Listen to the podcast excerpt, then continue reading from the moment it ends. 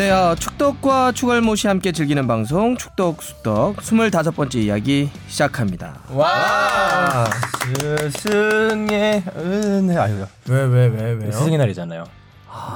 학생이죠. 아직은 학생이죠. 아 네. 맞다. 전 스승이에요. 맞다. 아직 학생이었죠? 네. 아니 지금 어디서 뭘 수업하시나요? 아니 스승 나이라고요. 아 나이. 나이가 아, 스승 그러니까 나이다. 뭐야 우리 위원님도 강의 같은 거 많이 다니시지 않나요? 아, 예, 뭐 어디 같은 학교에서 거. 지금 수업을 아. 하고 있죠. 예. 그래서 스승의 날 음악을 갑자기 듣고 싶어서 불러봤습니다. 무슨 뜬금없이. 뜬금없이 스승의 날이니까. 근데 뭐 다른 일 없었어요? 우리 봉 PD는? 어, 좋은 소식 한 번 딱 얘기하고 넘어가죠. 그러니까 5월이면 사실 뭐 이래저래 날도 좋고. 아 요새 결혼 시즌이 아 결혼 시즌에서 결혼을 하는 건 아니지만 예. 어. 아뭐 그냥 주말 동안 결론이 났습니다. 그, 아, 그냥 뭐 잘 됐어요. 아 진짜? 아 네. 이야. 아, 우리 축구장에서 맺어진 인연이 네 이어지고 커플로 있습니다. 탄생했어요, 드디어. 어떻게 돼? 아니 뭐그썸 타다가 어떻게 넘어간 거야? 아니 사실 제가 이런 네네. 걸 잘 못해요. 이제 제가 이때까지 아, 너무 잘하면 이상한 거야. 아, 그래. 저 이때까지 사귄 것도 막 그렇게 고백하고 사귄 적이 잘 없는데 이제 자꾸 걔가 묻더라고요. 우리 무슨 사이냐고. 그래서, 우리 무슨 사이냐? 그래서 제가 이제 오, 얼굴 얘 느낌 이상하다. 아, 그러니까 그래. 이거 가족이 다 듣고 계시는데 아, 그러니까 제가 이렇게 부모님이 굉장히 흡족해 하시겠네요. 아, 부모님한테는 제가 따로 편집본으로 드릴 예정입니다. 아, 우리 무슨 사이냐? 네, 뭐 그래서 아, 뭐라고 뭐 얼버무리다가? 뭐 거의 뭐 아, 뭐 그래 됐지 뭐. PD의 솔로 탈출. 음, 아니, 그 뭐라고 대답했어? 나 궁금해. 우리 무슨 사이야? 아, 아까 제일 처음에 그냥 친구 사이지 이랬다가 걔가 엄청나게 좀 실망한 느낌으로 좀 약간 어떻게 보면 아, 좀 진짜 빡친- 처음에 치, 친구 사이라고 얘기했어? 아, 그러니까 제가 민, 민망하기도 하고, 그러니까 뭔가 사이를 규정하는 게 좀 그렇잖아요. 규정해야지, 그때. 아이, 그렇게 그래서- 선생이고 난 학생이야 뭐. 그래. 스승의 은혜를 부르는 거. 그렇게 되나요? 그래서 규정을 그러다가- 너무 안 했어. 오래 끌었어. 아, 좀 그러다 아프면 나 그럼 사, 사귈까 이런 식으로 되게 민망하게 저기. 네. 아유 정말. 아유 나 간지러워라. 그 아우 말이, 그, 말, 그. 말이 그렇게 어려웠어? 근데 아, 그 유튜브 보니까 그 우리 뽕 PD가 계속 옆머리 뒷머리만 나오던데 네. 카메라 보고 여친한테 한마디 하세요. 그게 옛날, 옛날식 방송을 갑자기 용산 TV는 사랑을 신고 아닙니까 이거? 빨리 바라바라바. 기회 줄 때 해야지 이런 거. 아유, 안타깝더라고 여친이 항상 본다는데. 아, 그러네. 아유, 뭐 그러네. 기만 나오니까. 시계 보지 않고. 네. 빨리. 그래요. 우리 뭐또 언제 축구 축구 보러 갑시다. 네. 아, 빨리 넘어가죠. 뭐 저런 중요한 얘기도 아닌데. 네. 우리 주바편 어때요? 네, 저는 뭐 늘 열심히 일하죠. 이렇게 좋은 소식 전해드리면 참 좋을 텐데. 아이, 정작 저는 뭐야. 주말에도 이- 네 경기 보고 그랬습니다. 주바편은 가장 최근에 썸? 이거 언제예요? 설들은 그러니까. 많던데 열애설. 아니 저희가 요 근래 이렇게 본인 피셜을 듣고 싶어. 주법회 선배님이 저한테 이렇게 연애 상담을 많이 해주시는데 점, 점심 먹을 때 맨날 네. 얘기해요. 정작 본인 연애는 어떻게 돼가고 있는 거죠? 저요? 최근이 작년으로 거슬러 가야 될 걸요. 올해는 아직. 네. 아, 제가 어 그래도 지난해까지는 있었구나. 작년 썸 썸. 어. 썸. 니거 아닌 내거 제가 아는 그? 사람? 누구죠? 그, 어, 나도 아는 그 사람? 아, 네. 어쨌든 오피셜은 지금은 없는 걸로. 네, 열심히 아. 일만 하고 있습니다. 아이, 그래도 너무 일만 하면 그렇잖아. 그러게요. 그래서 일도 뽕. PD를 통해서 대리 만족하고 있어요. 음. 네. 너무 재미있어요. 얘기 듣는 거. 음. 위원님은 썸 없나요? 아이고 무슨 소리 하는 거지? 말도 안 되는 소리 하고 있어. 우리 주 기자님은 이런 감정이 기억나십니까? 글쎄요. 낯서네요. 와이프님이 영상 편지. 나한테 해야지 나한테. 이제 아내한테 그런 얘기 아안 해. 진짜요? 어. 영상 편지 어. 아니야. 공부 열심히 해라. 되게 좋은 말만 하고 살아요 이렇게. 아, 어, 다른 일은 없으셨어요? 아 저는 감기가 좀 걸려가지고 아, 아 요새 감기 계속 유행해요. 호흡적거리면서 그러고 살았어요. 주말에 다 근무하고.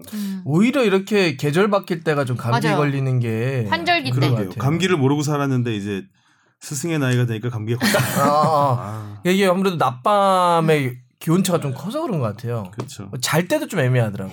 맞아요. 예, 좀 더워서 걷어차면 약간, 약간. 몸이 그렇고 그렇다고 해서 밤만 덮고 자죠 보통. 어, 근데 그게 가- 좀 가- 배 쪽만 덮고 다리 내놓고. 음, 음, 근데 또 잘 때는 이게 막 걷어차고 막 이러니까 그러니까.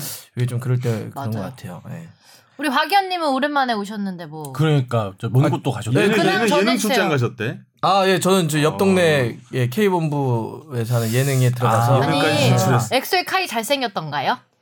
일단 저는 이제 카이님이라 부르고요. 네. 그, 세상에서 제일 멋진 분이죠. 아, 네, 여러 좀 말은. 났어요? 예능을 넘어서 정, 아, 예, 정치인이 말은 되셨는데 거의. 카이님. 그리고 정확하게 팩트를 얘기하셔야 되는데 저는 하나밖에 안 올렸습니다. 많은 분들이 제가 많이 올, 그 다른 분들이 해시태그를 걸어서 올려서 그런 거지. 네. 깜짝 근데 어쨌든 놀랐습니다. 그 카이님하고 제 찍은 거를 런던에서 하나 올렸잖아요. 네. 어, 제가 이제 그 새로운 신세계를 경험했잖아요. 댓글에 제가 제가 모르는 정말 전 세계 아. 다 아, 언어로 언어로. 언어로 댓글이 싹 걸립니다. 해서 예. 와 거기까지 다 쫓아오세요? 네, 그리고 제 거기 태그 올린 거에. 카이님이 거기다 대댓글을 달았어요. 음. 어, 대댓글을 달았더니 그 대댓글 그래도- 댓글이 쫙 그래서 참 아유 그게 유튜버였어야 됐는데 그게 유튜버였어야 되는데 아, 그래서 아니 그래서 저기 카이님이 언제 시간 되실 때 아 축구를 너무 좋아하시더라고요. 아 진짜요? 어 유튜브에 나와주신대요? 자기가 아 자, 여기서 저 이미 지금 유튜브를 되게 많이 봤더라고. 오. 그래서 언제 한번 자기 나와도 되냐 그래서 이야 와. 아왜 카이 님인지 알겠다 카이님 보러. 아 근데 거기 소속사 사, 사장님께서 어떻게 하실지 그러게요. 모르겠는데 어. S. 어쨌든 참 멋, 멋지더라. 예. 어, 뭐 이거 보시죠 그렇습니다. 뭐 저희는 또 이제 S 본 부니까 K 본부 얘기는 여기까지만 하시고. 네. 하여튼 뭐 재, 아, 재밌었습니다. 재밌었고요. 네. 네. 근데 아마 한 번 더 가긴 해야 될 것 같아요. 그게 좀 네, 16부여서. 음. 16부 이번에 몇 부 찍고 오신 거예요? 아, 근데 그게 뭐 딱 그 뭐 몇 부까지 이런 건 아니더라고요. 그러니까 완전히 관찰 예능 같은 거라. 음. 네, 그냥 real로 해가지고. 꽤 많이 갔던데 보니까 연예인들이. 네, 그죠? 스태프도 굉장히 많이 가셨고 이번에 한번 더 넘어가야 될 것 같은데. 네. 음. 그래서 그때 가서 또 다음, 다시 한번 또 지- 재미난 이야기 또 있으면 해드리겠습니다. 네. 네. 자, 저희 청취자분들도 되게 많은 사연을 보내주셨네요. 네, 서동춘님이 네 저번에 제 질문이 방송에 나와서 깜짝 놀랐습니다. 선물 받은 기분이어서 좋았습니다. 음. 이번에 챔스의 손흥민이 뛰고 있는 토트넘이 결승에 올라가서 챔스에 대해 더 자세히 알고 싶다는 생각이 들었는데요. 생각을 해보니까 저도 대략 적으로는 아는데 정확히 알지는 못하더라고요. 우선 챔스 진출팀에 대해서 알고 싶습니다. 각 나라별 리그 순위에 따라 티켓이 배정되는 건 아는데 정확한 내용은 모르겠더라고요. 챔스 조별리그 최종 플레이오프 예선 진출팀이 있던데 리그 진행 방식에 대한 설명도 부탁드립니다. 늘 즐거운 방송 감사드리고 모두들 건강하게 오래오래 방송해 주세요. 그리고 다른 대륙에도 챔피언스 리그가 있나요? 라고 보내주셨습니다. 어우, 질문이 굉장히 많으시네요. 여러 가지인데. 챔스에 네, 대한 네, 뭐 대략적 대가- 네. 개괄적 일단 챔피언스 리그 그 티켓 배분을 네, 네, 네. 좀 설명을 드려야 될 것 같은데 굉장히 복잡해요. 어. 그래서 이- 맞아요. 좀 계속 바뀌고 이래서 음.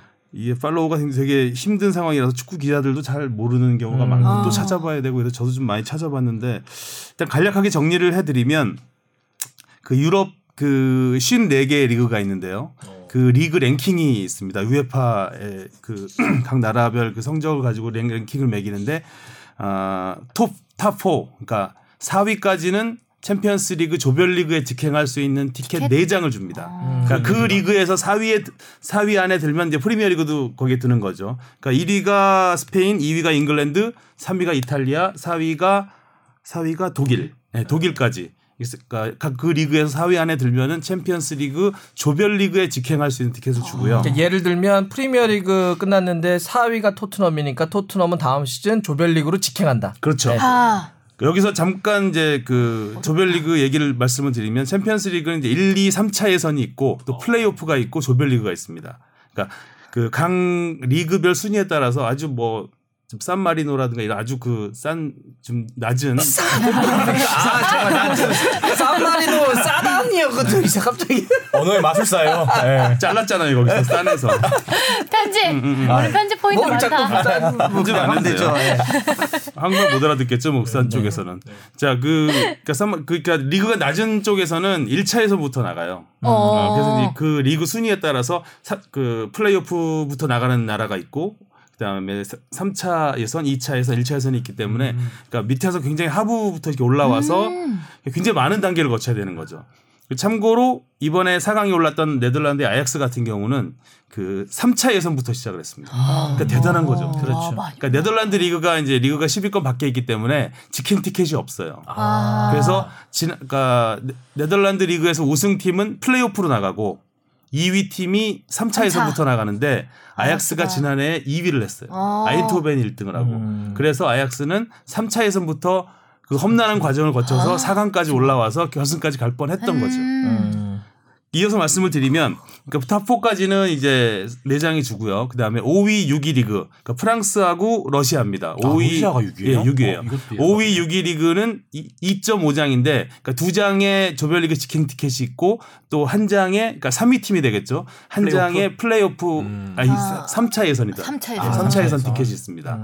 그러니까 그다음에 7, 8, 9, 12 요 네 팀은 한 장 원, 원 플러스 원, 한 장의 직행 티켓, 한 장의 예선 티켓. 아. 그리고 11, 11위 이하는 직행 티켓은 없어요. 아. 자 정리를 굉장히 잘 해주셨고요. 네. 어, 되게 복잡하네요. 복잡해요. 좀 복잡하고 그리고 이제 조금만 더 붙여서 드리면 조별 리그라고 하는 거는 이제 32개 팀이 나가는 거예요. 그러니까 월드컵 생각하시면 돼요. 음. 네, 월드컵 생각하시면 되고 4 개가 8 개 조로 나눠서 하는 걸 조별 리그 본선이라고 그래요. 음. 그 본선 직행 티켓을 얘기하신 거고 다른 대륙에도 챔피언스 리그가 있나요? 이렇게 다 있어요. 네, 이제 예를 들면 아시아에도 아시아 챔피언스 리그가 리그. 있고 남미에 가면 리베르타도레스가 있고 어. 네, 그런 식으로 다들 있습니다. 그래서 똑같은 그런 각 대륙의 챔피언스 리그가 모여서 딱 붙는 대회가 이제 피파 클럽 월드컵. 네, 그렇게 이제 대회가 있는 거죠. 자, 두 번째. 네. 네. 아는나님이 보내주셨는데요. 유로파와 챔스 결승 경기 네 팀이 전부 EPL 팀이 되었는데요. 이러한 경우 내년도 EPL의 챔스 티켓 수, 유로파 티켓 수가 어떻게 되는지 궁금합니다. 경우의 수로 알려주시면 정말 좋을 것 같아요.라고 보내주셨어요. 음, 뭐 경우의 수까지는 아니고 이것도 정해져 있습니다. 어느 정도는. 그러니까 그 챔피언스 리그 조별리그에 가는 직행 티켓이 모두 22장이거든요. 네. 22장에다가 주말 두 장. 그 챔피언스 리그 우승팀, 유로파 리그 우승팀이 챔피언스 리그 직행 조별리그에 직행하게 되는데요. 음. 지금 챔피언스리그 결승에 올라가 있는 어, 리버풀과 토트넘은 챔피언스리그 티켓이 이미 있기 때문에 네. 우승을 하게 되면 한 장이 남잖아요. 그렇죠. 이미 있으니까. 근데 이 한 장이 어디 가느냐? 또 유로파리그 우승팀도 챔피언스리그 티켓을 갖게 되는데 아스날이 우승을 하면 상관이 없어요. 아스날은 챔피언스리그 티켓을 리그에서 못 땄기 때문에 네. 유로파리그 우승하면 챔피언스리그 가는 것이고 만약 첼시가 우승을 하면 이것도 한장 어, 남잖아요. 남네. 그두 장이 남게 되는데 이렇게 되면 이 두 장은 어디로 가느냐에 대한 이제 궁금증이 생기잖아요. 이렇게 되면은 그러니까 간단하게 말씀드리면 챔피언스리그 우승 남은 챔피언스리그 우승으로 생긴 그 채- 직행 티켓은 그 유럽 리그 순위 11위 팀한테 갑니다. 그러니까 어. 11위 팀은 직행 티켓이 없잖아요. 아. 없다고 말씀드렸잖아요. 그러니까 예선 그 우승팀이 예선을 가 예선을 거쳐야 되는 상황인데 그 챔피언스리그 우승팀이 티켓을 이미 가지고 있으면 그 11위 리그로 가서 그 리그의 우승팀이 직행을 하게 되는 거죠. 아. 조별리그. 음. 근데 그 리그가 오스트리아 리그예요. 음. 오스트리아 짤츠부르크? 리그의 짤츠부르크예요. 아 지금 1위가 짤츠부르크인가요? 예, 짤츠 확정됐어요, 어. 이거는. 짤츠부르크가 되면은 우리나라의 황희찬 선수가 아. 갈수 있는 거죠. 그리고 그 장난감 지네를 위해 아, 정 들으셨어요? 나- 정리해 유튜브에 나오고 있나요? 정리하셔야 될 텐데 이거 보여주시죠. 사전 설명을 좀 제 거예요. 일본에서 사온 장난감 지네. 네. 잘 어울리네요. 아이고. 놀라라고 주셨는데 놀고 있어요. 네. 그래가지고. 자꾸 보면 네, 정들어요. 그리고 유로파 리그 우승팀에 생긴 티켓은 그 리그 순위 5위 팀한테 갑니다. 어. 5위 팀은 아까 말씀드렸듯이 2 플러스 1장이었잖아요. 네. 그러니까는 2 플러스 1장인데 3장이 되는 거예요. 이게. 플러스 1이 그러니까 예선으로 가는 게 아, 직행으로, 직행으로 가서 가는 3장으로 가는 겁니다. 음. 1위부터 4위까지는 기본적인 리그 순위에 따라서 챔스 주- 출전권을 줘요. 네. 네. 근데 여 플러스 유로파 리그와 챔스 우승팀은 우승팀 자격으로 리그 순위와 상관없이 다음 시즌 챔스 출전권을 줘요. 어. 이제 이랬을 때가 이제 이 기본이잖아. 이게 기본 룰이에요. 기본 네. 룰인데 문제는 1위부터 4위 안에서 유로파 리그와 챔피언스 리그 다 우승팀이 나오느냐, 음. 밖에서 나오느냐에 따라서 좀 달라져요. 음. 만약에 이 1위부터 4위 원래 챔스 출전권이 주어졌던 팀 안에서 유로파 리그와 챔피언스 리그 우승팀이 나오면 그대로 넉 장이에요. 그냥 간단해요. 어. 이 안에서 나오면 밀리지가 않아요. 이 안에서만 놓고 보면. 그런데 밖에서 나와요. 1위부터 4위가 아닌 팀이 유로파 리그와 챔스를 우승을 해요. 음. 그러면 일단 프리미어 리그는 1위부터 4위까지 넉장 플러스 유로파와 챔피언스 리그가 들어가는 건데 문제는 유로파 리그와 챔스를 공동으로 다 우승을 해버려요. 밖에 팀이. 음. 그러면 두 장까지 플러스 되는 거냐. 그래서 총 여섯 장이 주어지냐에 문제가 생겨요. 네. 그러진 않아요. 음. 프리미어 리그는 최대 다섯 장까지만 줘요. 어. 자, 그러니 만약에 유로파 리그와 챔피언스리그를 하나씩 우승을 해서 하면 뭐 4위까지 주고 한 장 주면 다섯 장이면 끝. 간단해요. 그죠? 음. 근데 만약에 유로파 리그와 챔피언스 리그 우승팀이 동시에 배출돼요. 4위권 네. 밖에서. 네. 그러면 이 두 팀 다 줘야 되는데 어떻게 할 거냐는 거예요. 그럴 땐 아까 잔인하다고 표현하신 게 4위가 4위가 유로파로 유로파를 가요. 밀려요.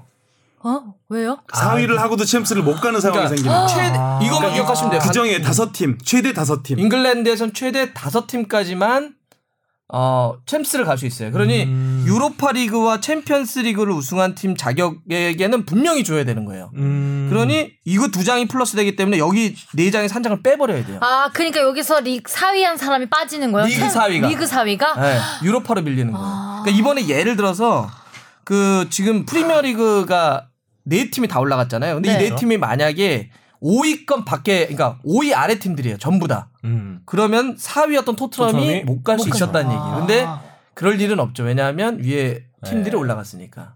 이때까지 그랬던 적도 없겠죠? 없어요. 예. 이런 적이 없어요. 이렇게 한 적이 없고 이거 지금 최초 일이기 때문에 이번에 이것 때문에 되게 헷갈리시는 분들이 많아서 왜 이게 우리나라에서 헷갈렸냐면 이거 이거 위에 팀들이 다 되면 밀려가지고 6위 팀이 맨유도 챔스 가는 거 이것 때문에 굉장히 그쵸. 예, 말들이 많이 계속 나왔어요. 프리미어리가 계속 올라가니까 행복회로 돌렸네. 행복회로 돌리는 거. 근데 여기서 한 가지만 제가 더 나가 보면 요까지 좀 정리를 해보고 네. 어렵다. 그 유로파리그 출전권도 하나만 짧게 정리해드리면 이런 거. 유로파 출전권은 일단 프리미어리그 순위 5위, 네. 그다음에 플러스 FA컵 우승팀, 네. 플러스 리그컵 우승팀이에요. 어. 그래서 총 3장이 주어집니다. 그런데 만약에 문제는 FA컵 우승팀이 1위부터 5위 사이면 어떻게 할 거냐는 거예요. 음. 리그컵 우승팀이 1위부터 5위 사이면 어떻게 할 거냐는 거예요. 음. 이미 리그컵 우승은 맨시티가 했어요. 네. 그러니까 위에 안에 올라와 있잖아요. 그러면 리그컵 준우승 팀에게 주지 않아요. 음. 하나 요건 차순위 밀, 밀어줘 6위까지 가요. 그래서 맨유가 유로파에 가는 거죠. 그죠? 아. 그리고. FA컵 우승팀은 지금 왓포드하고 맨시티가 올라가 있어요. 여기서 왓포드가 이기면 아까 했던 5, 6위 주고 왓포드 주면 돼요. 근데 만약에 맨시티가 우승하면? 그러면 맨시티 또 올라 7위까지 가는 거죠. 그러면 7위까지 주는 거예요. 그러니까 유로파는 승계가 돼요. 근데 이게 아. 어떤 부분을 헷갈리냐면 옛날에 규정은 뭐였냐면 준우승 팀에게 주고 그랬어요. 음. FA컵 준우승 팀에게 줬는데 그거 없어졌습니다. 그래서 왜 그랬냐면 준우승 팀이 나오니까 유럽 축구 연맹에서는 좀 그런 거야. 야, 좀 센 팀 나오라 그래. 음. 네, 이렇게 된 거예요. 그래서 센 팀은 결국은 리그 리그에서. 순위가 높은 팀이 센 아. 팀이니까 야 그래도 대회가 그런데 자꾸 준우승 팀 낼래? 아. 그래서 규정이 바뀌었어요. 그래서 아직도 그거 헷갈려 하시는 분들이 있어요. 준우승을 했는데도 어, 리그 준우승 팀 순위로 아니에요? 막 이렇게 하는데 아니에요. 리그 차순위가 잘하고 봐야 되겠네. 무조건 리그 순위가 우선이네요. 리그 순위가 그렇죠. 우선이에요. 네. 되게 어렵네요. 어려워요. 네, 어. 복잡하고 뭐도 엄청 많고. 네. 이렇게 표를 그려가지고 하면 또 간단한데. 그쵸, 네, 그림이 있으면은 아무래도 이번에 그 이번에 챔피언스리그 4강이 너무나도 다 극적인 승부여서 그러는지 맞아, 챔스 맞아, 관련 질문들이 좀 많이 쏟아져 음. 왔더라고요. 그래서 한번 그렇죠. 이렇게 저도 잘. 해외 축구 몰라도 일단 토트넘의 손흥민이 챔스 결승을 진출했다고 하니까 그, 그 챔스가 뭐지라고 되게 처음 단순하게 궁금증을 가지시는 분들도 엄청 많을 것 같아요. 그쵸, 네, 그쵸. 네. 그냥 관심 없다가도 아니, 주기자- 챔스가 뭔데 막 이렇게 될것 주인님 같아요. 그저 SBS는 그 중계권. 프리, 챔피, 챔피언스리그 주, 저 결승전 안 삽니까? 결승전은 따로 파나요? 네, 예전에 따로 사서 저희도 중계했었어요. 글쎄요. 샀으면 좋겠네요. 이거 너무 대박 경기가 돼서 그러니까요. 네, 손흥민이 나오는 네. 사실 이 얘기를 한 달 전 거의 그 전부터 했는데 그때는 뭐 농담 삼아 어. 이렇게 실현 가능성 없겠지라고 했던 게 이게 진짜 갑자기 실현이 돼버려. 배 아나운서가 직접 사고 싶어서 되게 안 달라 있습니다. 한 연봉 한 10년치 되면 한 채 팔고 일단 시작하는. 자세 번째 한번 청취자 사연. 네. 011님이 안녕하세요. 축덕숙덕 재미나게 잘 듣고 있습니다. 손흥민이 골을 넣지 못했지만 토트넘이 극적으로 챔스 결승전에 오르게 된 과정을 보며 국뽕이 가득 차오른 이름입니다. 우리 뽕피디 같은 분이에요. 차오른다. 네. 그런데 무리뉴 감독이 이상한 소리를 했네요. 이상한 기사를 소리요? 보니까 토트넘은 케인이 복귀할 것이라고 믿는다며 포체티노 감독이 모우라를 선발에서 제외하는 건 불가능하다고 생각한다. 모우라와 손흥민이 함께 플레이할 수도 있고 손흥민이 제외된 채 모우라만 출전할 수도 있다. 하지만 포체티노 감독이 모우라를 제외하는 건 정말 어려운 일이 될 것이라고 이런 발언을 했던데 케인, 모우라, 손흥민이 함께 출전하는 건 토트넘 공격진 구성상 안 되는 거고 케인이 선발로 나오면 손흥민, 모우라는 대체 관계가 되나요? 살짝 걱정도 되고 궁금해서 문의드려 봅니다. 라고. 저를 굉장히 고생시킨 질문입니다. 이 세 선수가 나와 나온 적이 몇 번이나 있었는지 아, 찾아보셨어요? 찾아보셨어요? 나왔을 때 골이 넣- 어, 누가 넣었는지 아, 대박이다. 하나하나 궁금하다. 다 찾을 수밖에 없잖아요. 이거. 그렇죠, 이거는 통계가 따로 진짜. 나오는 게 아니니까. 네. 와 이거 재밌는 진짜 진짜, 진짜 재밌는 궁금하다. 데이터다. 이거. 어땠어요? 좀 소중한 데이터입니다. 이거는 네네. 이 정말 발로 뛴 아니 손으로 뛴 데이터인데 음. 우와. 일단 두 선수가 그러니까 세 선수가 함께 뛴 경기들은 많아요. 어 진짜 예. 생각보다 선발로요? 예. 아니 서- 선발 선발도 있고 이게 교체돼서 한 것도 있는데 아. 교체되면 이제 대신 짧겠죠. 대신 뭐 하죠. 손흥민 선수가 나오거나 뭐 모우라 음. 선수가 중간에 딴 선수가 바꿔서 들어오거나 이런 경우가 있었고 일단 함께 뛴 경기는 22경기예요. 아 셋이 함께요? 이번 시즌에 함께 뛴 경기는 22경기고 셋이 선발로 나온 경기는 8경기. 어, 그거 생각보다 좀 있네. 네. 신기하다. 나도 근데. 시즌 초반에 다 몰려 있어요. 음. 어. 그러니까 올해는 딱 한 번. 어. 그러니까 케인이 또 다치고 이랬기 때문에 그렇구나. 올해는 지난 1월 5일 FA컵에서 딱 한 번 세 명이 선발로 뛰었고요. 아 이거는 저기 리그만 따지신 게 아니고 네, 시즌 다 해서. 모든 데 네, 아. 시즌에서. 그- 그리고 어, 선발로 함께 뛴 8경기에서 케인이 8골, 손흥민과 모우라가 3골씩 넣었습니다. 아니 여덟 경기를 함께 뛰었는데 케인이 네. 여덟 골을 넣었어요. 네, 케인이 8골. 잘하긴 하네. 인상적이었던 이 세 명의 선발 경기는 그 지난 12월 6일 사우스햄튼전에 3대 1로 이길 때 세 명이 한 골씩 넣었어요. 어. 한 골씩 3대 1로 이겼고 그다음에 12월 27일 본머스전 5대 0 이길 때는 손흥민이 두 골, 케인과 모우라가 한 골씩 넣었고요. 어, 진짜 다 예. 나왔다. 뭐 짐작은 하시겠지만 이 세 명이 동시에 투입될 때 케인이 원톱이고 음, 음. 대체로 투톱이 나온 적도 있긴 한데 대, 대체로 원톱이고 이렇게 손흥민과 모우라가 이제 측면으로 뛰는 그 시스템이었습니다.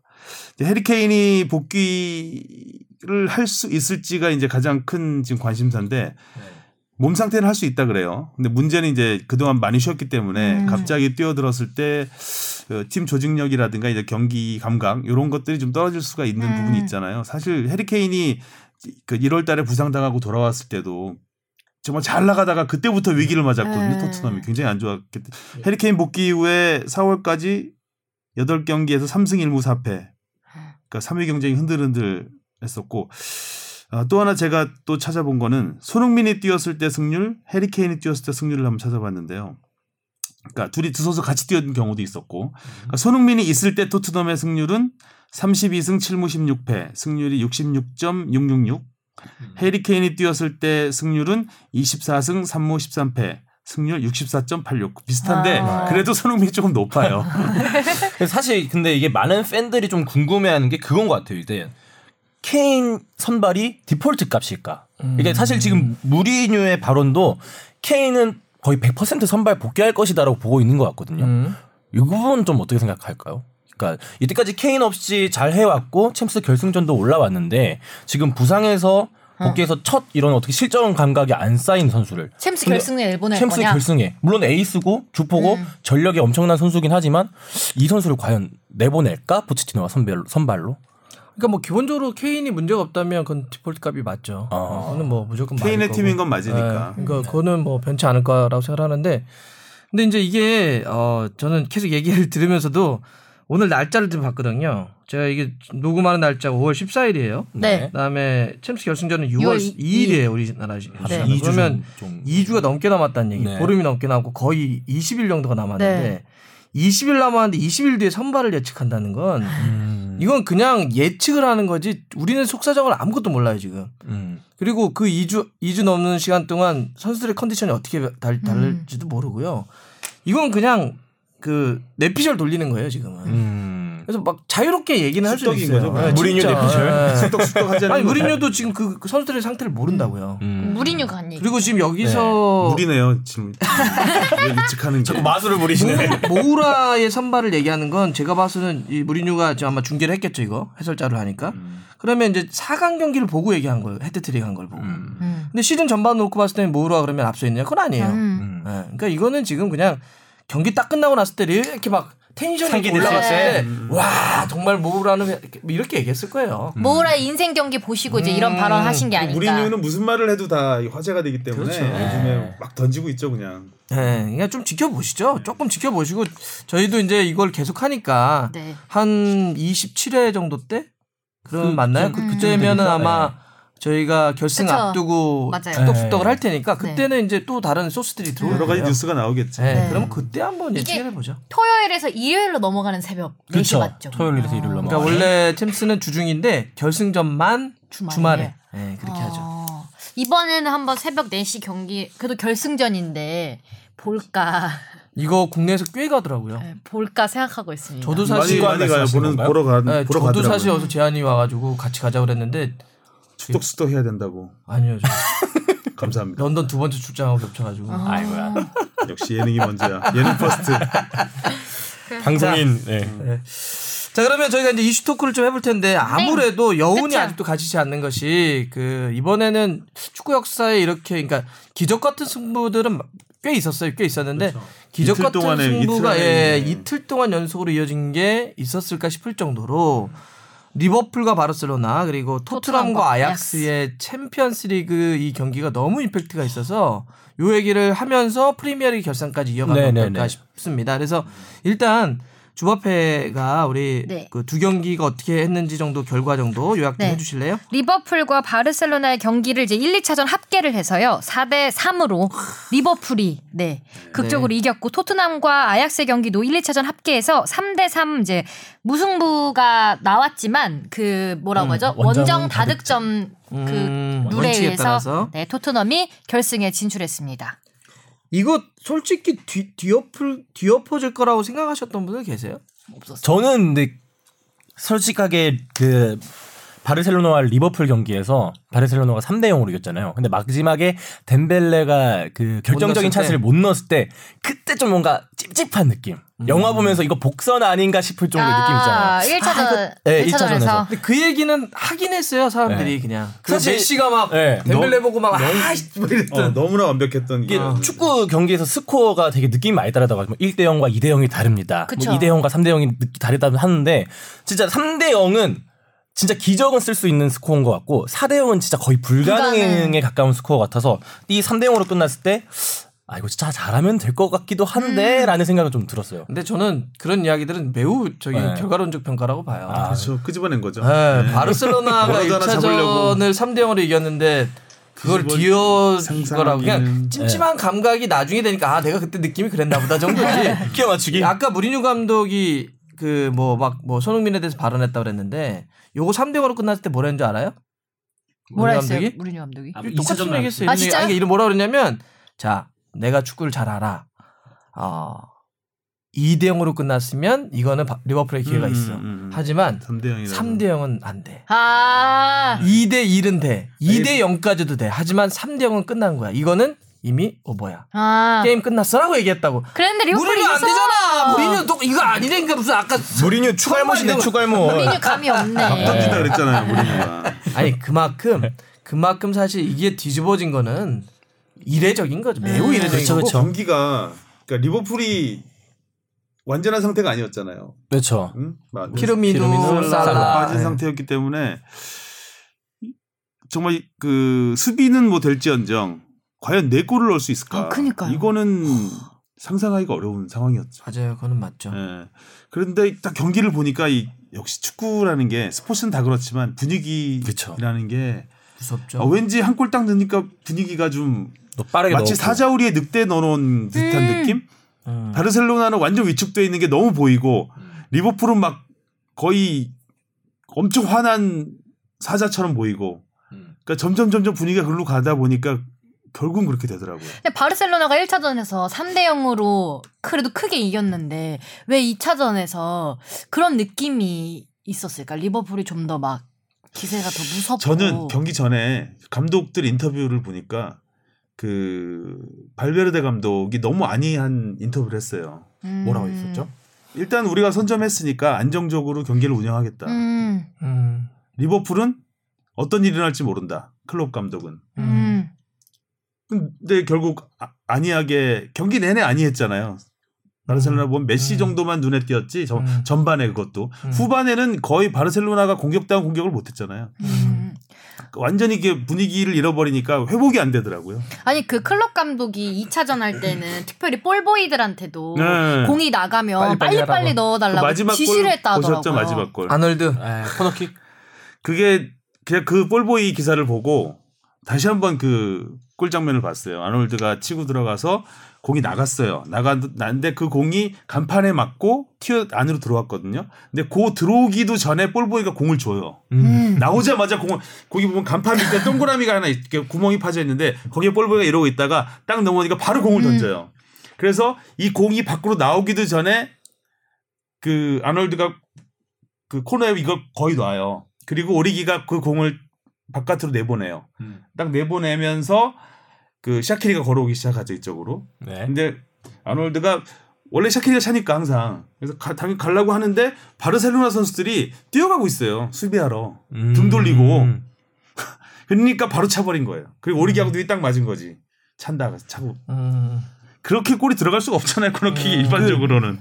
뭐야 코너킥을 이렇게 너무 급작스럽게 차서 뭐 음. 규정상으로는 문제가 없었냐 뭐 그런 말들이 아. 없죠. 그런 거는 이미 괜찮아요. 나간 상태고 뭐 원래 막이 아. 프리킥 같은 상황에서는 뭐 휘슬을 불고 차야 된다 뭐 그런 말도 있긴 한데 요 코너킥 같은 건 아예 상관이 없는 괜찮아요? 거야? 어, 코너킥하고 프리킥도 그 똑같은 룰에 적용이 되는데 예를 들어서 프리킥도 그런 거 있잖아요. 만약 차기 전에 주심이 휘슬을 딱 보여주면서 내가 음. 휘슬을 불면 차 라고 얘기를 하면 휘슬을 불어야지만 차야 돼요. 그냥 어. 지금 아무 때나 차면 안 돼요. 음. 코너킥도 똑같아요. 아, 코너킥도? 만약에 주심이나 부심이 야 지금 차지 마.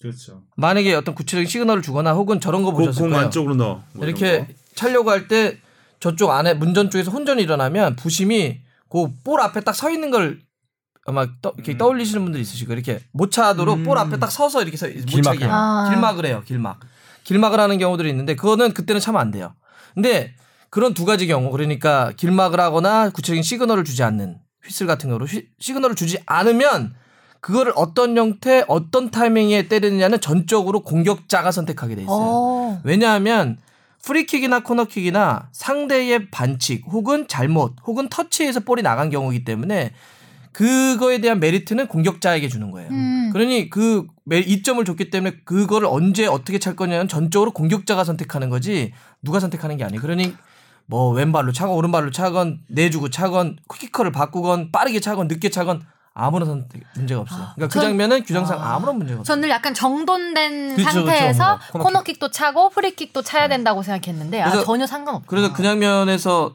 그 아놀드가 굉장히 그 영국 내에서 앨런 시어러라든지 파브레가스에게 극찬을 받았던 게 뭐냐면 그러니까 그런 타이밍을 진짜 잘 본 거죠. 바꿀 원래는 바꾸려고 했던 것 같아요. 음. 바꾸려고 이렇게 바꾸려고 하는 딱 보니까 수비수 바르셀로나 아이들이 네. 정줄을 놨거든. 음. 그 샤키리는 눈이 마주쳤어. eye contact. 아, 저, 저, 저, 오리기. 저, 저, 오리기가. 오리기랑. 오리기가 딱 하니까 그냥 바로 차버렸잖아요. 근데 바르셀로나 아이들도 거기서 정줄을 놓은 거는 전 두 가지라 보는데 하나는 바꿀 거라 생각했고 두 번째는 코너킥을 오른발로 차냐, 오- 오히려 오른발 킥은 아놀드고 왼발 킥은 샤키리예요. 그러면 그 오른발로 때렸을 경우와 왼발로 때렸을 때의 수비 범위가 달라져요. 음. 그러니까 오른발로 때리면 그거를 이제 축- 저 코너킥 유- 용어에서는 아, outswing 한다 그래요. 그러니까 골대 밖으로 이렇게 휘어 들어가는 거고 왼발로 차면 안 골문 안쪽으로 inswing 한다 그래요. 그러면 inswing과 아. outswing 할 때는 다르네. 아 다르네요. inswing과 outswing 할 때는 어, 수비수들의 위치가 달라져. 그러니까 얘들이 오른발로 때리는 줄 알고 이렇게 약간 물러났다가 왜냐하면 아웃 봐요. 오른발이면 outswing이잖아. 그러면 앞으로 가야 된다. 그러니까 이런 게 달랐던 거예요. 아, 뭐 되게 축잘알 되는 어, 느낌이다 지금. 어. 그래서 그렇게- 다시 한번 봐야겠어 그 장면을. 네, 그래서 이렇게 애들이 딱 보고 걔도 바꾸다 아, 바꾸나 보다. 그러니까 아. 왼발잡이가 가니까 이렇게 바꾸려고 하는데 거기서 때려버린 거야. 아 수비 범위를 딱 그 바꾸려고 할 바꾸려고 때 하는 순간 타이밍이. 그래서 이 아놀드가 있구나. 어마어마하게 영리했다는 거예요 이게. 자, 그- 아놀드가 후반에는 거의 지배했죠. 뭐 이쪽 그 골에 두 골 다 관여했으니까. 예. 그리고 이거를 조금 더 이제 축구적으로 좀 들어가 보면 어 그게 이제 리버풀의 축구 스타일과 바르셀로나의 축구 스타일이 기가 막히게 그러니까 극 서로 갖고 있는 극명한 에너지들 그러니까 극명한 어떤 축구 스타일이 극명하게 드러난 경기. 드러난 경기예요. 이게 어. 어 이런 거죠. 바르셀로나는 음, 이게 엄청난 활동량을 바탕으로 해서 축구하는 팀이 아니에요. 패스. 어. 사람이 뛰는 경기가 아니라 볼이 뛰는 볼이 달리는 음. 어. 팀이에요. 바르셀로나는 사람이 달려요? 메시가 한 경기 끝나면은 뛴거리가 한 7km에서 8km예요. 어, 그, 그, 그, 그거밖에 안 돼요? 그밖에 안 돼요. 아, 아. 메시 항상 그 정도 메시. 항상 그 정도. 아, 아 그래요? 네, 그밖에 안 뛰어요. 음. 왜냐하면 왜냐하면 드리블 치는 모습이 많이 어, 있어서 그런지 드리블하면 메시라고 해서. 메시는 딱 필요할 때만 뛰어. 아. 그러니까 잘 뛰는구나. 그러니까 그렇게 많은 경기를 뛸 수가 있는 거예요. 뛸 때만 뛰니까 네. 효율적으로. 그렇죠. 머리도 좋은 거지만 요한 크루이프가 바르셀로나 축구의 지금 철학과 근간을 만든 사람이잖아요. 네. 바- 크루이프가 했던 유명한 일이 뭐냐면 자 사람은 땀을 흘리지만 축구는 땀을 흘리지 않는다는 거였어요. 어. 그러니까 사람이 계속 뛰게 되면 지치지만 볼을 공은- 움직이게 해라. 그러면 볼은 지치지 않는다. 그래서 음. 티키타카라고 하는 패싱 게임이 나온 거예요. 바르셀로나는 철저하게 볼이 움직이는 축구를 하잖아요. 사람이 움직이는 게 아니라. 그러니까 볼을 움직여 가지고 계속 그 경기를 지배하는 팀인데 어. 근데 반면에 리버풀의 클럽 감독은 뭐예요? Gegenpressing 이런 거. 엄청나게 달리죠. 뭐 마네, 살라 막 음, 엄청나게 네. 뛰고 막 미드필더 막 미친 듯이 달리고 막 음, 그러니까 그런 이 스타일들이 그러니까 물론 볼이 제대로 움직이는 축구를 구사하게 되면 1차전 되는 거고 네. 2차전 때는 리버풀 선수들이 정말 미친 듯이 달리더라고요. 음, 그 에너지 파워가 네. 완전히 극까지 올라갔어요. 정말 텐션이 확 올라가고 에너지 파워가 올라가니까 리버풀이 거기서는 뭘 못하는 아 저 바르셀로나 뭘 바르셀로나가? 못하는 거야. 볼이 움직여야 되는데 공간이 안 나와. 그쵸. 그리고 완전히 기세는 눌렸어. 음. 그게 리버 바르셀로나 가끔씩 잡히는 경기들 보면 그래요. 미, 아틀레티코 마드리드 같은 데서나 이런 팀들 잡힐 때 보면 미친 듯이 달려가지고 사람들이 음. 그러니까 상대가 사람이 달려버리는 거야. 아. 정말 끊임없이 달려버리는 거죠. 그 예전에 세비야하고 가르디올라 감독이 바르셀로나 맡을 때도 아마 그 되게 유명한 축구가 하나 있어요. 세비야가 비엘사 감독이 이끌 땐가 음, 정말 말도 안 되는 달리는 축구로 그 바르, 가르디올라 감독이 바르셀로나를 와 엄청난 그 유명한 경기를 한 적이 있어요. 그래서 그 아. 경기 끝나고 가르디올라 감독이 찾아가요. 네. 어, 비엘사를 찾아가서 도대체 무슨 축구였냐 그게. 우리 축구를 무너뜨릴 수, 그러니까 되게 우리 되게 힘든 경기를 했는데 음. 그게 뭐냐 이런 얘기를 하는데 그게 그런 에너지 파워를 극까지 올리는 경기들이에요. 그러니까 이게 축구적으로 놓고 보면 리버 아 바르셀로나라고 하는 볼이 움직이는 축구가 고전하는 혹은 고전해 왔던 음. 그게 아주 극명하게 음. 까지 갔던 경기가 바로 그 경기예요. 어. 그래서 그러니까 탄탄한 수비 보통 이 리버풀 스타일이 좀 수비가 일단 굉장히 탄탄하고 또 역습이 굉장히 빠르고 이런 팀인데 이 팀이 완전히 그 그야말로 전면 압박으로 나오니까 음. 숨을 못 쉬더라고요 바르셀로나 맞아요. 공격 라인이 계속 길목길목 차단하고 계속 압박하니까 공줄 데도 없고 음. 계속 메시한테 주는데 메시 혼자 돌파하다가 끝나고 그렇죠. 축구는 혼자 네. 하는 것도 아니니까. 아니니까.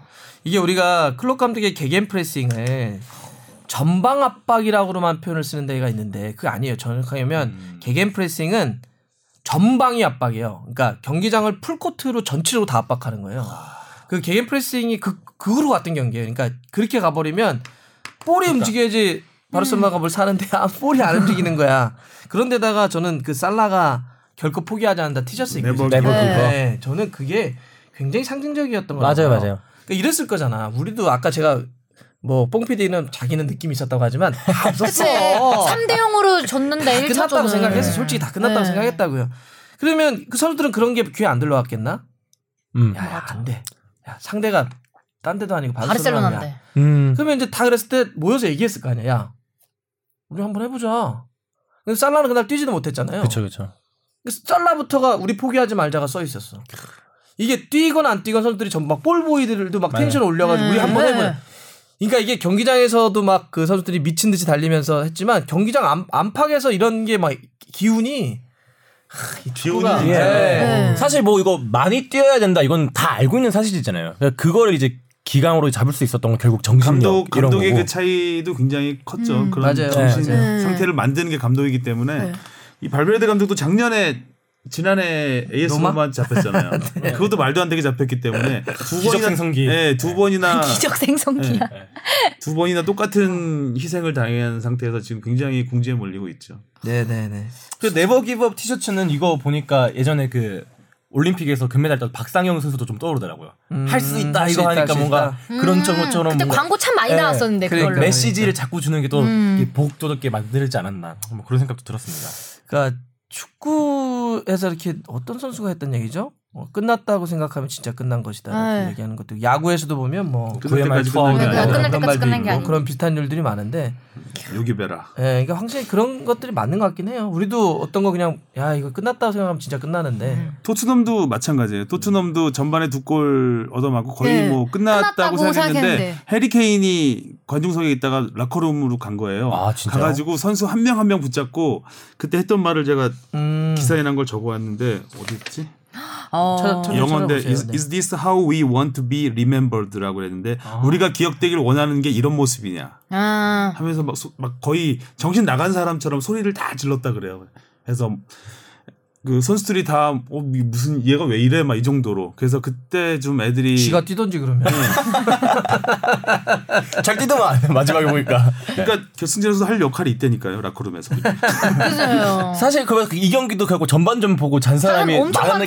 예. 전반 저도 고민했었거든요. 저- 잤다고. 저 전반 보고 잤어요. 아 이거 그러니까 어떡할 후반- 후반 본 사람이 진정한 승자라고. 출근길이 떠오르더라고요. 아. 졸린 출근길. 그러니까요. 아니, 저도 이거 이제 그 네, 이름 중계. 중계를 했잖아요. 하면서 해트트릭. 전반전이 딱 끝났는데 사람들이 아주 자러 갈래요. 예. 아. 왜냐하면 전반전이 아약스가 너무 잘했고 너무 잘했죠. 맞아, 맞아. 이 상태로는 안 되겠다 싶던데 어떻게 그렇게 참. 그 데리트 같은 경우 정말 원래 잘하는 수비수였지만 아니 19자 19살짜리 수비수 가 19살? 이렇게까지 잘하면은 이게 말이 돼? 네. 막 이럴 수 정도로? 네. 귀여웠어요. 너무 아, 나는 그거 보면서 그 지난주에 뽕피디가 그 얘기를 했거든요. 나이가 어리기 때문에 애들이 기복이 심할 것이다. 아. 제가 이게 그또 맞춰버립니다. 기복이라는 말을 잘못 알아듣은 우리 하성영 기자는 기동력이 좋죠. 이렇게. 자 왔다리 갔다리가 표현을 해서 그래서 예. 제가 기동력이 아니라 기복력이라고 또 정정을 해줬었는데 진짜 말 그대로 전반에 애들이 완전 오버페이스를 한 것 같아요. 그 후반에 좀 안. 네, 후반에 못 뛰더라고요. 좀. 에. 그리고 그 제가 얘기했던 라마단 했던 그 지혜의 골대 맞췄지 않았나 그때? 아니, 그 선수 골 넣었잖아요. 아, 골 넣었는데 예. 전반에 골 넣었는데 자괴감 빠졌다고 그러던데. 골 넣었는데 그 라마단을 지키면서 이제 해가 지니까 전반 한 10분쯤에 젤리 같은 걸 먹는 아, 모습이 예, 나와요. 그걸 먹으면서 뛰었는데 전반은 잘 뛰었는데 후반 가니까 이제 아무래도 체력이 달린 것 달리는. 같아요 선수들이. 그런 그 여러 가지 그러니까 전반 에그 오버페이스를 해놓으니까 후반에 이제 선- 그 어린 선수들이 조절을 잘 못한 것도 있겠죠. 음. 아 저는 개인적으로 그게 궁금하더라고요. 이 뭐 모우라 선수가 헤트트릭을 넣었 넣었긴 했는데 사실 그 밑에는 이제 요렌테 선수의 투입이 제일 크다고 그렇죠. 보잖아요. 네, 후반에. 왜 알고도 못 막을까요? 그러니까 사실상 토트넘의 스쿼드는 너무나도 얇고 뭐 교체 카드가 뻔하니 뻔하고. 예상이 가는데 아니 그러면 요렌테 나올 거야. 그러면은 뭐 헤딩으로 뭐 어떻게 하겠지라는 걸 알고 있으면서도 왜 못 막을까요? 이거 physical적인 건 어쩔 수가 없나요?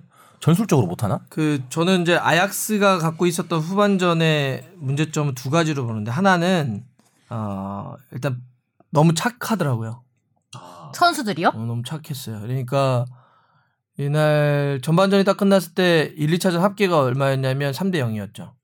1차전 합치면. 그럼 3대 0이면 후반전 여유가 있기 때문에 어떻게 연기를 해야 되냐면 사실은 조금 시간 얄밉게 해야 돼. 얄밉게. 음. 좀 지저분하게 해도 돼요. 어, 파울도 좀 하고 음. 볼 나가면 좀 눕기도 하고 음. 사실 이래도 좀 돼요. 너무 착하더라고. 너무 착해서 그냥 막 마지막에 코너킥이나 이런 상황에서도 볼 돌리고 이래도 되거든요. 왜냐면 그게 심리적으로 상대를 압박 주는 거거든. 경기 야 니네 경기 끝났어. 음. 우리가. 이겼어. 막 어. 이렇게 좀, 좀 심리 네, 싸움도 그게 하고 무슨 그랬어야 저기 되는데. 그 어디야 중동 애들처럼 그렇게 그건 아니더라도 음. 최대한 그런 식으로 볼을 돌리고 이렇게 하면서 상대에게 음. 무, 기력함을 주는 거예요. 그게. 그러니까 그게 노련한 겨- 소위 얘기하는 경기 운영인 음. 거죠. 근데 이날 보면 그냥 그냥 FM대로 공차더라고요. 정직하게. 했네. 착해. 어, 너무 착한 거여서 야 그런 거는 이제 좀 어찌 보면 경험이 조금 적으니까 이날 경기에서 좀 음. 그런 게 있고 두 번째는 아약스의 축구의 스타일을 좀 봐야 돼요. 아약스도 역시 크루이프 감독의 축구에 경기장 이름도 그렇고. 예, 아. 그래서 크루이프의 그 축구 철학을 이어받았기 때문에 이들도 physical적으로 경기를 하는 팀이 아니라 굉장히 그 볼이 움직이는 그런 축구를 많이 한단 말이에요. 그러니까 이런 팀을 깨는 게 바르셀로나를 깨는 소위 얘기하는 바르셀로나 파훼법이라고 하는 게 막 나와 있죠. 인터넷상에도 몇 가지가 있어요. 그래서 뭐 그, 그 중에 하나가 이제 바로 높이 있는 physical로 몰아붙이는 거예요. 가- 거칠고 강하게 막 몰아붙이는 거죠. 아주 기술적으로 공차는 애들한테 막 가서 부닥쳐 버리는 거죠. 그러니까 물론 그러면 항상 그런 physical적인 축구를 하면 다 그런 축구를 이기냐 그건 아닌데 이렇게 먹히는 날이 있어요. 어, 이날은 완전 먹혀 버리더만요. 그냥 예. 헤딩을 다 따버리던데 요렌테가. 예. 왜냐하면 거기에 수비 핵심이 데이리히트인데 그쵸. 데이리히트도 막 엄청나게 거인 센터백은 아니에요. 음. 다 이런 스타일들은 어떠냐면 바르셀로나 축구를 하기 때문에 후방 build-up을 되게 중시 여긴다고요. 음. 그러니까 발밑 좋은 센터백을 쓰지 음. 높이 있는 아. 센터백을 쓰지 않아요. 후방에서 발기술이 좋은 그래서 탁- 그날 제가 데이, 이 중계하면서 데이리히트를 보고 정말 무섭다고 했던 게 뭐냐면 전반전에 막 토트넘 선수들이 전방 압박을 걸어. 왜냐하면 골을 넣어야 되니까. 압박을 거는데 데이리히트가 두세 명이 이렇게 확 자기한테 압박 들어오는데 그냥 바- 센터백인데 볼을 갖고 딱 이렇게 여유 있게 빼가지고 옆으로 딱 줘. 그 장면이 어떻게 19살짜리가 19살짜리가 저렇게 천재다, 하지? 어, 막 또 압박 오는데 자기 딱 탈압박에서 딱 줘. 그거를 이렇게 하더라고요. 그래서 근데 그렇게 전반전에 하다가 이제 안 되니까 그냥 야 심플하게 하자. 이럴 때 들어가. 계속 갤링으로. 바라는 거 이제 그러니까 이제 고속터는 그건 높이니까 아. 그게 안 먹히더라고. 그러면 이제 사실은 감독도 어떻게라도 센터백을 더 보강해가지고 음. 막 요렌테를 네. 막좀 담근다든지 그쵸. 이렇게 해야 되는데 네. 그냥 정직하게 싸우더라고. 아. 왜 그랬을까? 뭐 아약스 가지 스타일이에요? 경험- 네, 아약스 스타일인 거죠. 갑자기 바르셀로나가 다른 축구하기 어- 안 하는 것처럼 네, 그렇게 한 건데. 그리고 약간 요건 뭐 약간 흐름이나 럭키도 좀 있었다고. 봐요. 저는 그렇죠. 그냥 있어. 모우라가 무슨 신의 계시를 받은 게 아닌가 싶을 정도로 두 번째 골도 그 수비수하고 골키퍼하고 부딪혀서 놓친 아, 거잖아요. 그거. 오나나가 네. 실수해서. 그러니까 뭐 네. 운도 따라야 되는 거죠. 네. 맞아요, 맞아요. 있죠. 아니, 뭐 리버풀이 꼴른 것도 뭐 운도 많이 따랐던 거고. 그러니까 이상 흐름이 글로 가면 그 운도 함께 보이는 네. 거 같아요. 제대로 골 때도 안 보고 뭐 이렇게 뒤돌아서 이렇게 찬 것 같은데 막 음. 들어가고 그러더라고요. 그래서. 어, 저전 저 정도면 진짜 전화를 그냥 운을 다 맞았다 이렇게 생각했어요. 그러니까 이게 그 리버풀의 클럽 감독도 그 얘기를 했는데 그러니까 아까 무리뉴 감독은 경기 전에 얘기한 거고 끝난 다음에 클럽 감독이 그랬잖아요.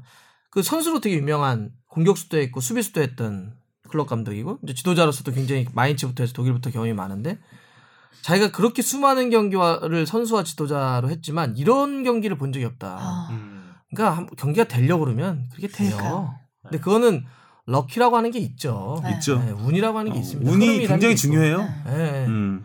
이날 아약스도 골대 맞는 게 있지. 네, 한 네. 개. 예. 사실 그거 들어갔으면 전 끝났다고 봐요. 맞아, 맞아, 그렇죠. 맞아. 네, 흐름상 그런 것도 있었고. 골대 맞고 나오니까. 근데 운도 열심히 한 사람한테 가는 거니까. 진짜 맞아. 아, 요 그죠. 이날은 네. 모우라 선수가 해트트릭 이제 이날 골을 몰아 넣었는데 그렇죠. 모우라가 모우라 넣었죠. 모아 아, 넣었죠. 좀 약간 속되게 말하면은 진짜 개처럼 뛰더라고. 진짜 앞에서 아니 안 가는 데가 없어. 진짜 전방 압박도 되게 열심히 하고. 골을 넣었으면 좀 지칠만도 그러니까 한데 모우라도 참그 네. 잘했던 게 그러니까 요렌테아가 이제 전방에서 그렇게 하나 음. 그 수비수 잡아주고 손흥민도 이쪽에 수비수 잡아주니까 또 델리알리 볼 배급 이렇게 해주고 그 모우라가 골른 게 전부 이선에서 나가면서 넣었거든요. 자기가 먼저 음, 앞으로 맞아, 몰고. 가서 넣은 게 아니라 뒤에서부터 뒤에서 달려와서. 패스를 받고 그러니까 스피드가 굉장히 좋으니까 그거를 최대한 이용해서 자기 그 그러니까 수비수를 피해서 싹 보고 있다가 이제 공간 파고드는 이게 굉장히 영리한 플레이를 했다고 생각해요. 음 그렇습니다. 아 그리고 요거는 좀 재밌는 게 그러니까 프리미어리그에서 챔피언스리그와 유로파리그 우승팀을 동시에 배출한 적이 한 번 있는데 35년 전에 그때 1984년도에 당시 챔스의 전신인 유로피언 컵에서 리버풀이 우승을 했고요. 그리고 유로파 리그의 전신인 UEFA컵에서 토트넘이 우승을 했어요. 음, 그두 팀이 지금 챔피언스 리그에서 만났어요. 35년 전이요? 이거 어떻게 될까? 어떻게 될 것 같으세요? 저는 어려운 거 물어보시네. 그렇게 생각해요. 저는 어, 이번에 리그 우승을 리버풀이 했으면은 챔스 우승도 리버풀이 했을 것 같아요. 근데 이번에 리그 우승을 리버풀이 못했잖아요. 맨시티가 하고 토트넘이 챔스를 우승할 것 같아요. 이게 흐름이 이어진다는 느낌으로. 아, 역시 뽕필이다. 국뽕 아주 그냥. 두고 봅시다. 6월 2일 날 아침에. 리버풀이 홈에서 무패거든요 올해. 모든 대회를 통틀어서 무패고 원정에서는 이제 진 적이 좀 있고. 음, 이날은 뭐 아예 근데 제3경기 이게 둘 다 원정이고 토트넘도 원정에서 잘했어요. 원정 다득점으로 네. 챔피언스리그 조별리그도 아. 원정 다득점으로 음. 올라왔고 그다음에 8강 4강 올라온 것도 원정 다득점이었고 어. 계속 원정 다득점으로 올라오고 있거든요. 그러니까 원정 경기니까. 아 흐름은 또 원정 이어진. 이렇게 아 오케이 아니, 굳이 이렇게 데이터를 따져보자면 이런 게 또 있습니다. 또 리버풀하고 토트넘이 그 조별리그를 전부 2위로 통과했어요. 음. 음, 그러니까 정말 어렵게 어렵게 올라온 팀들의 대결이기 때문에 기적과 누가 기적 이겨도 어떻게 될지 모르 누가 이겨도 드라마가 되지 않을까 싶어요. 단판 승부는 그런 기존의 어떤 데이터들 다 무시하고 봐야 돼요. 그렇죠. 네, 그리고 당일날 딱 그 어떤 팀이 진짜 올려가지고 하냐 이 문제. 누가 그날 또 뭐 감기 걸려 있고 뭐 이런 것도 진짜 중요할 거고. 이거, 이거는 아, 뭐 근데 리버풀의 그 사자 같은 모습을 봤기 때문에 그게 좀 무섭긴 해요. 재밌을 것 같아요. 저는 진짜 너무 재밌어요. 이거 네. 아, 너무 가, 서 보고 싶은데 그니까요. 마드리드에서 하죠. 엄청 네. 비싸던데요. 진짜 이 결승전 장소 놓고도 지금 말들이 많잖아요. 이게 그러니까 결승전 장소는 유에파가 2년 전에 결정을 하거든요. 네. 지금 뭐 아틀레티코 마드리드 홈구장 그다음에 하나 아자, 유로파리그 결승전은 아제르바이잔에서 열려요. 근데 아제르바이잔은 사실 뭐 이렇게 유럽 쪽에서 축구로 이름을 날릴 수가 없는 그 상황이 그덜 유명한 수, 수준이 곳이죠. 네. 낮은 곳이고 그래서 사실 첼시하고 아스날이 같이 런던에 있는 팀인데 둘이 한 4천 킬로 넘게 날아가서 근데 그러니까 비행기 직항도 없대요. 그리고 비행기를 두 번 갈아타야 되는데 선수들이야 전 세계를 해서 갈 수 있다고 쳐도 팬들은 팬들이 네. 그 힘들게 힘들게 가야 되고 또 아제르바이잔이 이 중동 국가 근처에 있기 때문에 위험해요. 예, 치안이 좀 불안하다고 하더라고요. 그래서 그거에 대한 우려도 있고 해서 좀 팬들이 결승전 장소를 잘못 정한 거 아니냐라는 얘기도 있고 즉 뭐 마드리드 같은 경우도 지금 뭐 항공료, 숙박비 엄청 올랐대요. 네. 그 결승전 티켓이 얼마였지? 되게 비싸. 네. 맨 윗자리가 5,500 파운드, 엄청 비쌌는데? 844만 원까지 지금 웹사이트에서 네. 거래된다고 하니까 어 나 이거 갈까 누가 구해준다 고 그랬는데 아니 맨 예능하세요, 예능. 꼭대기층도 막 엄청 비싸더라고요. 맨 꼭대기층인데도. 아, 그러니까 저는 제가 그 챔스 결승전을 직접 봤었잖아요. 이건 정말 제가 봐도 축구의 끝판왕이에요, 끝판왕. 그, 그런데다가 이번 대 같은 경우는 어쨌든 우리에게 잘 알려져 있는 네, 선수들과 네. 잘 알려진 팀이 나가는 대이기 때문에 아 이거 진짜 네. 진짜 재밌을 것 같아요. 네. 가서 본 사람들 진짜 좋겠다. 아 이거 감스트 간다 그러던데 아 해설 안 해요? 좋겠다. 해설하셔야죠. 그때 하도 튀어가지고 네 아니 그 프리미어리그도 짧게만 한번 해볼까요? 프리미어리그는 그래서 뭐 어, 어떤 우승은 결국 맨시티. 맨-. 맨시티가 예두 시즌 연속 그렇죠 승점 1점 차로 그니까요. 98 예, 98, 97. 아니 리버풀이 리버풀은 30승 1패하고 준우승한. 1패하고 한판 졌는데 진짜 네, 억울하다 졌는데. 준우승이에요. 그러니까 수비가? 좋은 팀이다 보니까 이렇게 지질 않아요, 잘. 음. 무승부가 많아요, 대신. 7무. 맨시티는 리버풀이? 예, 리- 음. 리버풀이 7무, 맨시티가 2무. 음. 아. 그래서 이제 스- 승리가 맨시티가 두 개가 더 많아서 1점 차로 뭐 맨시티 는 뭐 내용상 예, 정말 잘 싸운 시즌이죠. 잘했죠. 예, 뭐 챔스에서 중간에 무너진 거 말고는 리그컵 우승했고 올해 뭐 스- 선수도 많이 보- 또 영입해서 보강해서 squad도 없고. 맨시티는 항상 저는 이제 선발 라인업이 나오면 선발보다는 교체를 봤어요 이렇게 음. 교체를 누군가. 누가 쉬나 오늘? 예, 오늘 어, 800억짜리 마레즈가 음. 이제 백업이고 뭐 제주스, 케빈 데브라이너 이런 선수들이 막 백업이 그러면 국가대표도. 뭐지? 전부 국가대표야, 벤치 멤버. 최- 그것도 최고의 어. 레벨의 선수들이 막 하니까 해서 그만큼 스쿼드 파워가 워낙 좋았던 팀이고 또 가르디올라 감독의 전술의 완성도가 올 시즌 딱 이제 들어왔고 그래서 저는 뭐 맨시티가 우승한 거는 뭐 맨시티답다 다 왔다 이렇게 좀 보고 리버풀이 진짜 좀 많이 아쉽겠죠. 진짜. 예. 일 펠레 네. 저주라고 또 나왔더라고요. 펠레가 리버풀이 우승할 거다. 아우. 아, 저도 그랬었어요. 펠레님. 쌍도 마차네요. 그러니까 리버풀이 승점 97점으로 우승했는데 이게 2위 중에서 역대 최고 승점이고요. 다른 리그하고 비교를 해보면 바르셀로나가 86점으로 우승했어요. 유벤투스도 89점.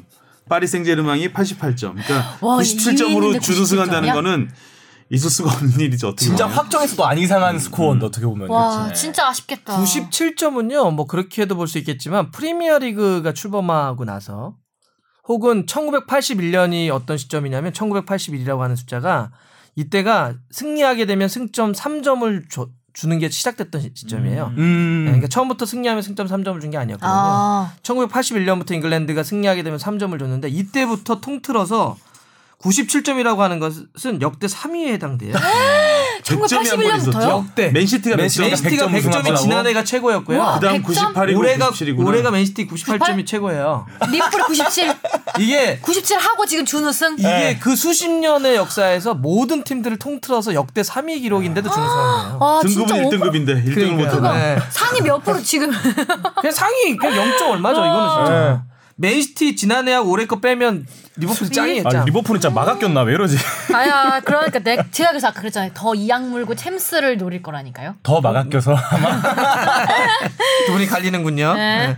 네. 리버풀은 이렇게 아쉬울 것 같고 첼시는 막 그래도 어렵게 어렵게 했는데 3위 갔어요. 사실 뭐 첼시는 유행을 많이 만드는 것 같아요. 저희 유행, 뭐 쌀이볼, 쌀이볼이라든지 또르지뉴. 뭐, 뭐 케파 뭐 케파. 사건도 있었고 그냥 되게 재밌었던 팀이었던 것 같아요. 제3자 그러네, 입장에서 보니까. 보기에는. 네. 화제는 많이 됐던 팀이죠. 어. 화제성이 있는 팀 그러니까 여기는 뭐 그러네 사연이 많았다. 음. 그리고 쌀이보 쌀이 감독이 와가지고 막 이런 화제도 많이 쌀이 일으키고. 자체도 화제가 되고. 네. 근데 약간 느낌은 좀 그래요. 다른 팀들이 이렇게 막 할 때 갑자기 어느 순간 딱 보니까 어? 첼시 3위야? 약간 이렇게 끝난 듯한 느낌? 어, 이런 느낌은 있었어요. 근데 고민은 많을 것 같아요, 첼시는. 그러니까 이번 시즌 3위라고 하는 건 분명히 의미가 있는데. 아자르가 또 이번 시즌 끝나고 아마 그렇지. 네, 레알 마드리드 그, 떴더라고요. 설들이 계속 네. 있는 데다가 지금 이제 그 어린 선수 영입과 관련한 아, 선수 영입 징계. 금지에 음. 대한 징계가 아 물론 이제 스포츠중재위원회를 끝까지 올라갈 거예요 제시는 끝까지 올라갈 겁니다. 그래서 최대한 그 징계가 발휘되는 발효되는 늦추겠죠. 걸 늦춰서 늦추는 시간만큼 해서 선수를 영입을 하겠지만 어, 올 시즌도 올 시즌이지만 이제 앞으로가 조금 고민이 많이 되겠다 음. 제시는 이게 좀 이슈가 될 것 같고 토트넘은 잘한 거 아닙니까? 어, 너무 잘했죠. 정말 영입 잘했죠. 한 명도 없이. 가사 가성비 최고. 영입 네, 네. 진짜 영입이 영. 어. 저는 챔스 이번에 끝나고 포치티노 감독 울었잖아요. 네. 진짜 짠내나더라고. 막 아, 나도 보는데 와, 얼- 정말 대단했. 감동적이었죠. 그러니까 그런 얇디 얇은 스쿼드 진짜 교체 선수 명단 보면은 수비수밖에 없어. 그런 팀을 데리고 리그 4위. 한때는 뭐 우승 경쟁까지도 했고 지금은 이제 챔스 결승까지도 올라가고 보면은 정말 잘 선방하지 않. 아니, 선방 선- 이상의 활약이었죠. 네. 선수 영입을 왜 안 해가지고. 그러니까 뭐 일단은 경기장을 새로 짓는 거에 대한 네. 비용도 있었지만 또 레비 회장의 스타일 자체가 워낙 뭐 짠돌이이기 때문에 참 그런 거 놓고 보면 그러니까 올해의 상징적인 인물은 얀센 아니 얀센 음. 원래 내보내려고 했던 선수인데 나중에 스쿼드가 아예 안 되니까 그 선수까지 콜업해가지고 경기를 할 수밖에 없었던 상황이니까 그런 상황에서 뭐 사이면 그래서 끝나고 포체티노가 만약에 우승을 하면 떠나겠다는 듯한 뉘앙스로 기자회견을 한번 해가지고 지금 이제 계속해서 화제가 되고 있는데 결승전 올라간 다음에 그 말이 아직도 유효하냐 했더니 나는 떠나겠다는 말을 안 하고 go home이라고 했었다. 그래서 그때 기자회견을 보니까 go home이라고 했더라고요. 근데 그거에 대해서 이제 기자들이 아, 토트넘을 떠나겠다라는 걸 이제 해석을 해서 한 건데 토트넘이 지금은 부인도 하지도 않고 시인도 하지 않고 있어요. 약간 좀 화제로 남겨놓고 있는 것 같아요. 포체티노 감독이 영어를 그렇게 썩 잘하는 편은 아니에요. 예, 그거에 원래 대한 약간 오해도 있고. 예, 처음에 포체티노 감독이 잉글랜드 무대에 왔을 때 영어를 못해서 통역을 했었어요. 음. 그래서 BBC MOTD 같은 걸 보면 초창기 때는 아예 통역관이 있었어요. 그래서 아마 영어를 떠듬떠듬한데 물론 지금은 이제 좀 하더라고요. 음. 예, 어쨌든 그렇습니다. 아, 5위는 아스날. 예, 어떻게 잘한 겁니까? 아스날은 좀 시- 실망스럽지 예, 않을까요? 예. 사실 뭐 최강 어떻게 보면은 공격수 두 명을 데리고 오바메양 음. 그리고 뭐야 라카제트. 아, 라카제트를 데리고 있었는데 5위면 좀 아쉬운 것 같아요 개인적으로. 오바메양 심지어 이번에 득점 왕까지도 했는데 음. 예, 그런 선수를 데리고 5위를 했으면 좀 아쉽는 스코어가 아닌가 그런 생각은 있습니다. 그거 물어보신 분들이 있더라고요. 공동 득점아, 그러니까 득, 득점 수가 같으면은 뭐 출- 경기 출전이나 도움 순이나 이런 거 다 따지냐고. 프리미어는 안 그래요. 안 그냥 따지더라고요. 예, 다 그냥 주더라고요. 예, 아. 그 계속 그래 음. 왔어요. 예. 득점이 같으면 그냥 공동. 보통 일반적으로 득점 같으면 도움을 따지는 경우도 있고 때도 뭐 경기 수를 따지는. 경우도 있고 아. 출전 시간을 따지는 경우도 있고. 프리미어리그 같으면 그냥 음. 공동 이렇게 해버립니다. 사실 딴 팀들이 너무 시끌벅적해서 다른 빅6 팀에 비해서는 뭔가 잠잠했던 것 같아요 그냥. 아스날. 제가 보기에는 잠잠했지. 뭐, 예. 아스날은 뭐 벵거 감독이 물러난 다음에. 예, 에메리 감독이 와서 했는데 가장 그 군어들 그러니까 아스날의 지지자분들의 이야기는 그런 것 같아요. 도대체 에메리 감독의 축구가 뭐야? 아, 이거에 대한 색깔이 분명하지 않은 거에 대한 불만들이 있는 것 같고. 두 번째는 선수가 거기도 너무 없어요. 어, 예를 들어서 뭐, 뭐 나일스라든지 어 아니면 뭐 무스타피라든지 어 또 기타 등등등등의 이런 선수들이 아스날이라고 하는 네임밸류를 놓고 봤을 때 뛸만한 전력의 선수들이니까 유업이 뭐 이런 선수들. 좀 너무 약해요 느낌이. 음. 좀 약해요. 아스날이라고 하는 어차피 아스날은 계속 어, 우승을 포함을 한 빅포 경쟁을 해야 되는 그런 팀인데 그런 걸 놓고 봤을 때는 스쿼드가 조금 그러지 않나 그래서 좀 전면적인 보강이 좀 많이 필요한 시즌 걸 다시 한번 느낀 절감한 시즌 아닌가 이렇게 좀 보고요 6위 맨유는 어떤가요? 가장 핫했던 팀 아닐까요?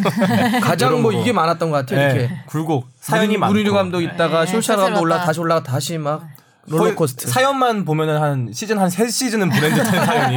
그래서 너무 힘들었을 네. 것 같아. 솔샤리의 정체가 점점 궁금해져요. 어 처음에 너무 잘했으니까. 너무 잘했는데 마지막에 너무 좀 실망스러우니까 그리고 좀 센 말들을 많이 하잖아요 선수를 상대로 음. 뭐 완전 갈아엎을 것처럼 음. 지금 네. 얘기를 하고 있는 상황이기 때문에 과연 솔샤르의 스타일이 어떤 걸까가 되게 궁금해요. 일단은 중간에 맡아서 어찌 됐든 뭐 결과적으로는 실패한 거죠. 결과적으로 음. 네, 저는 뭐 끌어올리진 못했으니까. 감독 문제도 감독 문제지만 그 포그바 선수를 비롯한 그 선수들의 이 어떻게 보면 정신 무장 상태 그게 너무 또 다른 선수들한테 피해가 너무 많이 가지 않았나 팀 전체적으로 사기도 많이 떨어뜨리고 그래서 좀좀 많이 주춤하지 않았나 싶습니다. 조바페는 어때요? 포그바는 좋은 선수입니까? 포그바요? 네. 글쎄요, 포그바 선수는 너무 자 축구를 할 때 개인적 자기 자기 생각만 너무 많이 하는 선수인 것 같아요. 그래요? 악마의 재능. 네. 발로텔리 같은 느낌? 약간 자기 생각만 너무 이렇게 질문을 바꿔볼게요. 그러면 누군가가 되게 일은 잘하는데 그 친구가 아나운서 팀이나 이렇게 팀에 오면 그 일은 잘하는 것 같은데 이 친구가 항상 오면 팀 분위기가 항상 망쳐. 어. 분위기는 망치는데 방송은 잘해. 그럼 팀장이에요. 주바페가 나중에 팀장이 됐어요. 네. 그 친구를 중용할 것 같아요? 아니면 그렇게 저 썩 중용하지 않을 것 같아요? 아, 근데 일은 진짜 일을 근데 방송은 잘하는데 팀 분위기를 너무 망쳐. 올 때마다 팀 분위기가 항상 이상해져. 아, 그럼 좀 중요 안 할 것 같아요. 저는. 왜, 왜요? 음, 물론 이제 아나운서 일도 개개인이 하는 일이긴 한데 어쨌든 그 팀 분위기가 굉장히 주- 어떤 일이든 팀 분위기가 굉장히 중요한데 한 명이 음. 와서 물을 흐리면 그게 다른 사람들한테도 다 영향을 끼쳐서 전반적으로 팀의 능률이 전체적으로 떨어질 것 같아요. 그 음. 사람 하나는 올라갈지언정. 음. 근데 그걸 장, 중장기적으로 내다봤을 때 그거는 별로 아- 팀의 미래에 안 좋다고 판단해서 잘 안 할 것 같아요. 방송도 아주 아주 당연하게도 협업이겠죠. 네. 혼자서 협업이지. 네. 그렇죠? 혼자서 안 그렇죠? 완전히 못하니까, 뭐 네. 방송도 뭐 예를 들어서 이렇게 얼굴 나오는 분들도 있겠지만 출연자도 있겠지만 뒤에서 카메라도 찍으셔야 네. 되고 조명, 조명도 해셔야 되고 음향도 해주셔야 되고 다 하니까 네. 결국 그분들이 만약에 그 선 뭐 그 사람이랑 일 못하겠다 이러면 뭐 내가 만약에 중용 중용하고 싶다고 해도 쓸 수 없는 사람이 되어버리니까 음. 저라면 안 쓸 것 같아요. 왜 이제 제가 이렇게 물어봤냐면 포그바.